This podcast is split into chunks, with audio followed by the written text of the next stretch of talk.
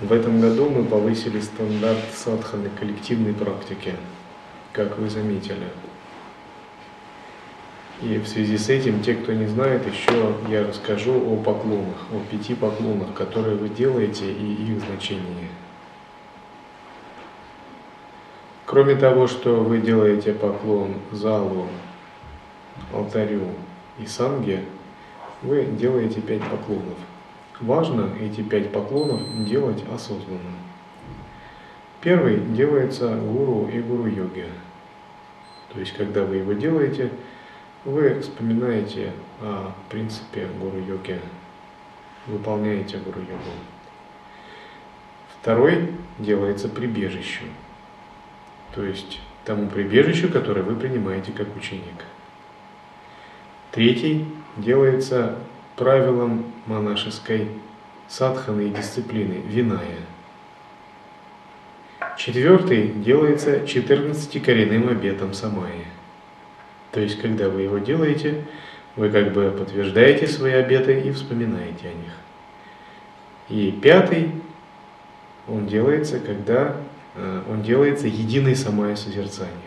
То есть в это время вы вспоминаете о важности пребывания в природе ума и стараетесь погрузиться в присутствие и объединиться с самим поклоном. Таким образом, важно осознанно делать те пять поклонов, которые выполняются во время коллективной практики.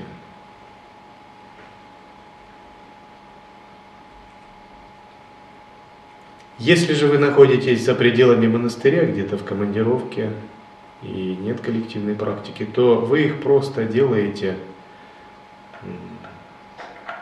там, где вы находитесь, перед алтарем, или даже если нет алтаря. Вы просто эти делаете поклоны, повернувшись э, в сторону коренного гуру, то есть в сторону Дивьялоки, а если нет возможности у вас понять, где это, нет у вас ориентации, то просто на восток представляешь, что они там находятся.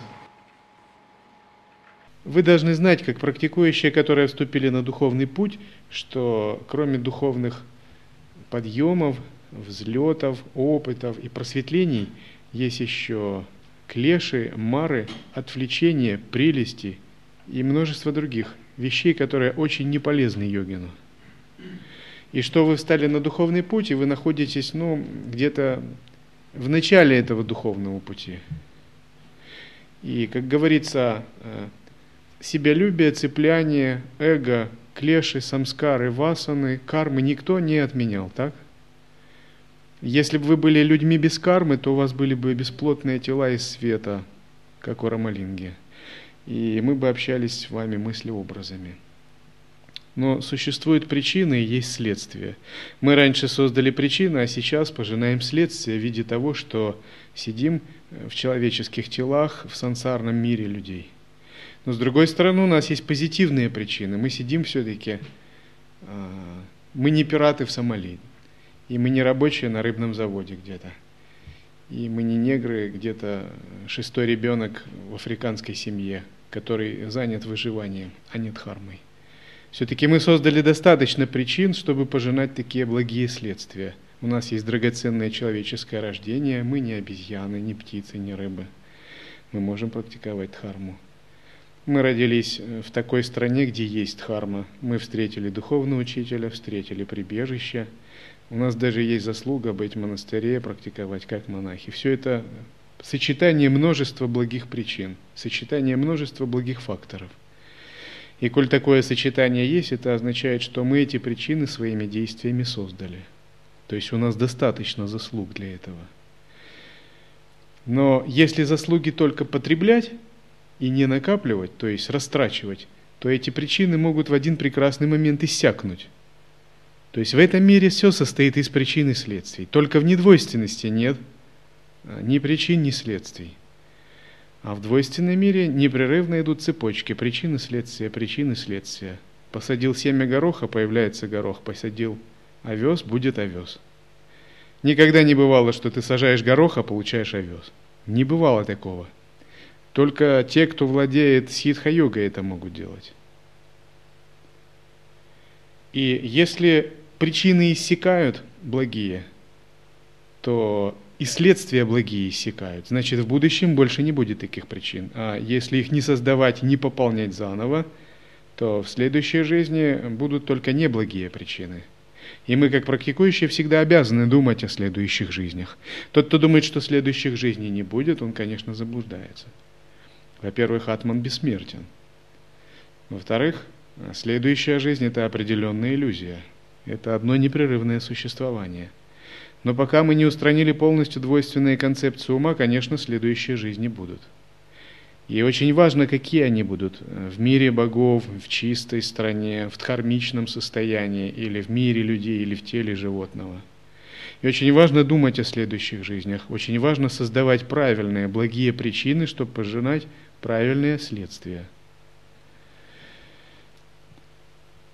Однажды э, некий э, святой приехал в один тибетский монастырь, и его спросили, а где вот переродился э, наш глава такой-то? Он сказал, лучше вам этого не знать. Они очень сильно начали настаивать, начали спрашивать. И они настаивали, но он тоже отчаянно отказывался. Он говорил, лучше вам этого не знать. И тогда, когда они уже настояли, э, он сказал им, «Э, знаете, он переродился животным. Он сейчас в теле животного его неблагие причины так сошлись, что он не сумел перенести свой разум туда, куда надо.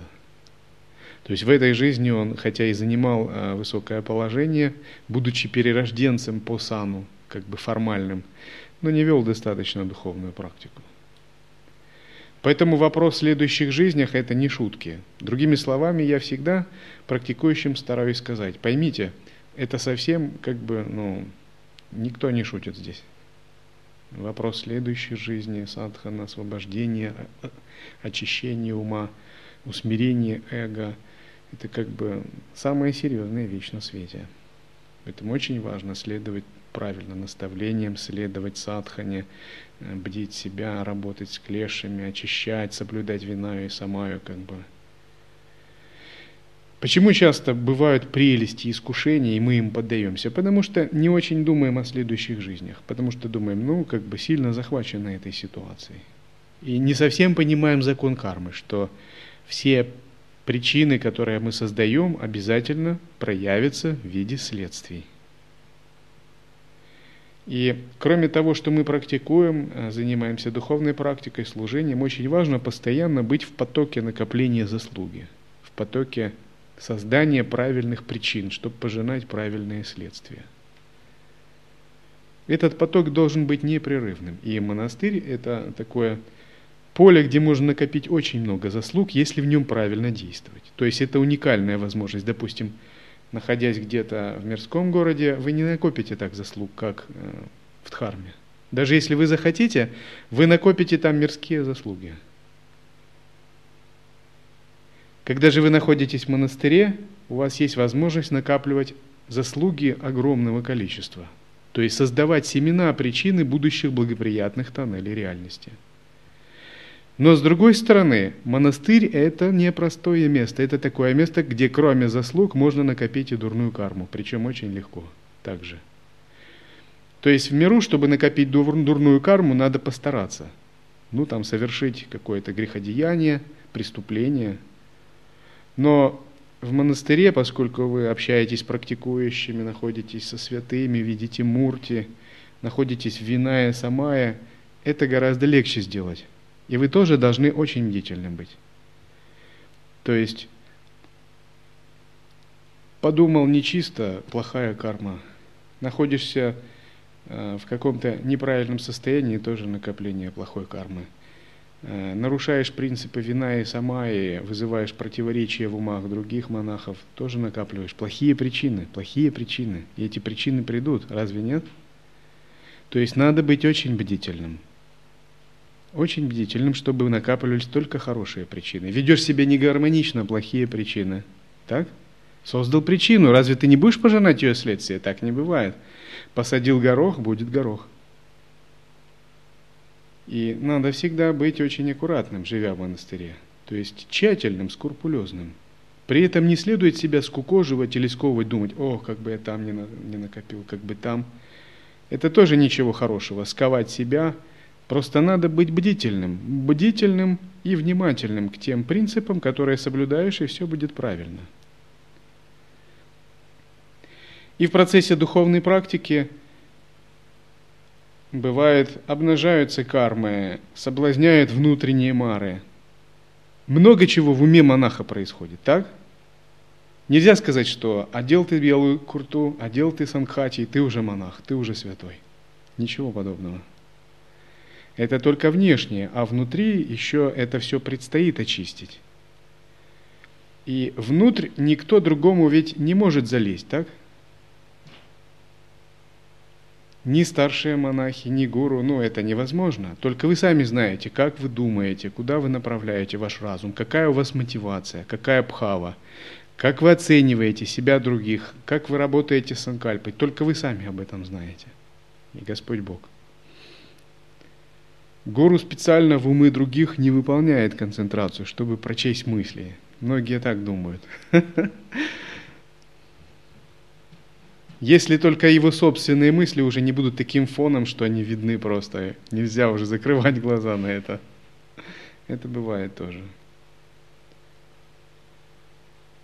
И вот очень важно, чтобы вот эти все внутренние мары, обольщения и искушения были усмирены и побеждены правильной духовной практикой, правильной философией, правильным воззрением, правильным самосвобождением, правильным применением вина и самаи, правильной ясностью. И когда это происходит, происходит настоящее чудо. А, вы очищаете, усмиряете свой ум и идете, делаетесь на шаг ближе к освобождению. Джиду Кришнамурти однажды спросили, «А, что такое просветление – он сказал, если бы вы знали, что это такое с вашим мирским умом и привязанностями, вы бы даже не касались к нему, не подходили и не касались девятифутовой палкой. То есть даже девятиметровой палкой вы бы опасались его коснуться с вашими привычными представлениями и цепляниями. Это ответ Кришнамурти. То есть к пробужденному состоянию даже невозможно подойти, если есть цепляние, привязанности, эгоизм, себялюбие и прочие вещи. Поэтому его надо постоянно усмирять, воспитывать, дисциплинировать. И такая садхана воспитания дисциплины, она должна быть внутренней по желанию, то есть это внутренняя мотивация, а не потому, что так предписывают правила. Конечно, правила предписывают, но если ты сам себе не предпишешь, все правила будут бесполезны. Потому что есть тот, кто выполняет правила и тот, кто им осознанно следует. В этом и заключается суть самодисциплины и садханы. И поскольку монастырь это своего рода такой а, духовный трамплин, от которого мы стартуем в высшие миры, то надо, чтобы это все происходило правильно. И где будет следующая жизнь, в высших мирах, э, в средних мирах, или в мире людей, или наоборот в высших мирах, зависит от чего?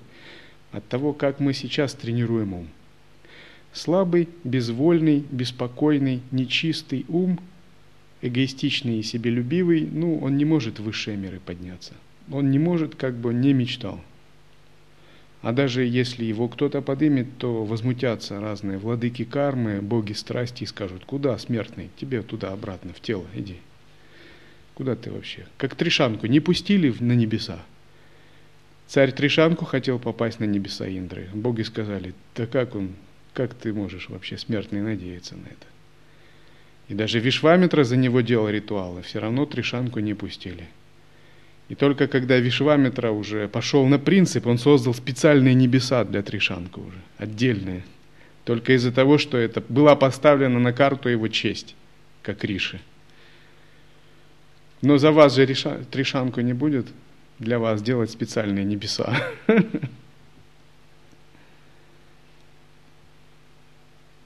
И выходит так, чтобы этот старт высшие миры из монастыря был правильным, то надо поработать, надо потрудиться.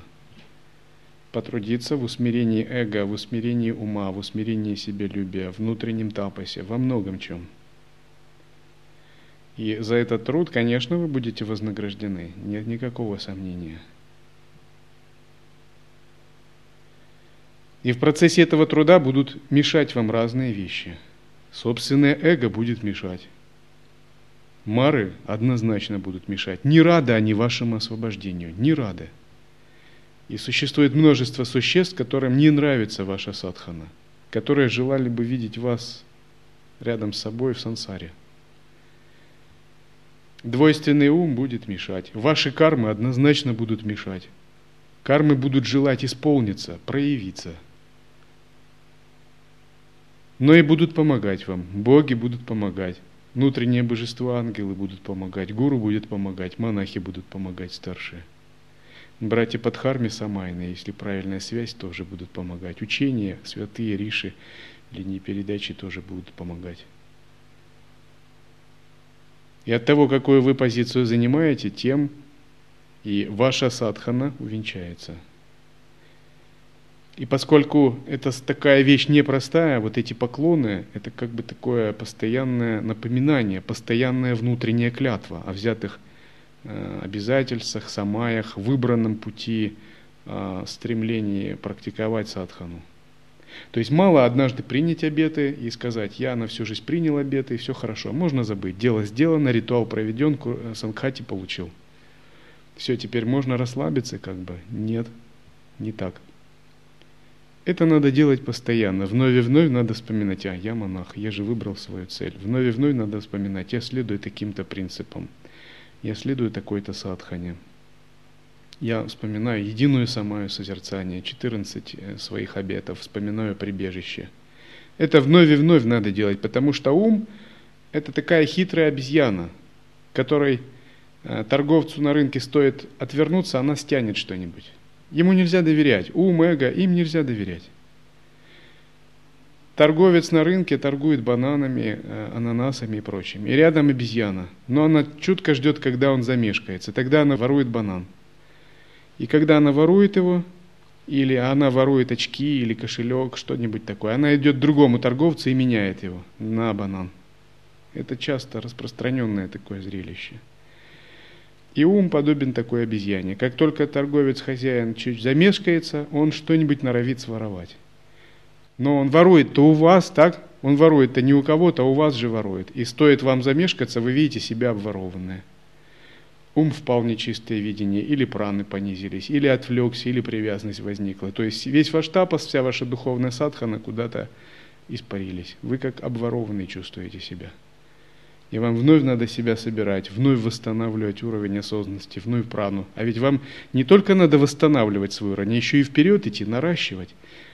То есть вам надо капитал свой приумножать, чтобы дальше разворачивать его. А если вас обворовали, вам надо просто заново все собирать.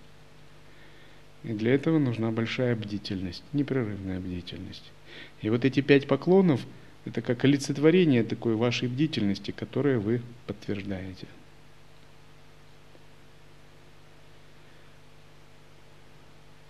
Один э, ученик спросил у одного саньяси, «Гуру, а вы боитесь майи?» Гуру сказал, «Побаиваюсь».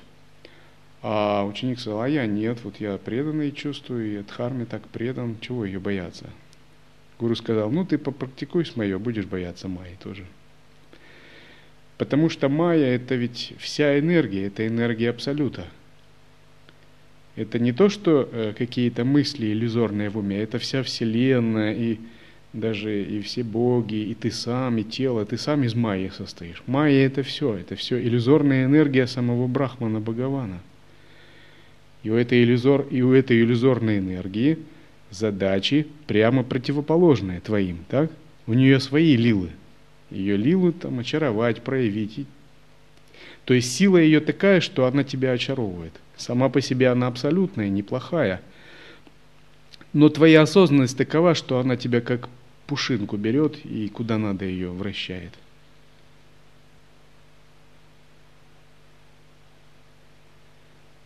Итак, вспоминайте эти пять поклонов и делайте ежедневно. Неважно, на вечерней практике, если воскресенье или вы в командировке, вне вечерней практики, просто делайте эти пять поклонов, подтверждая гуру-йогу, прибежище, винаю, самаю и единую самаю.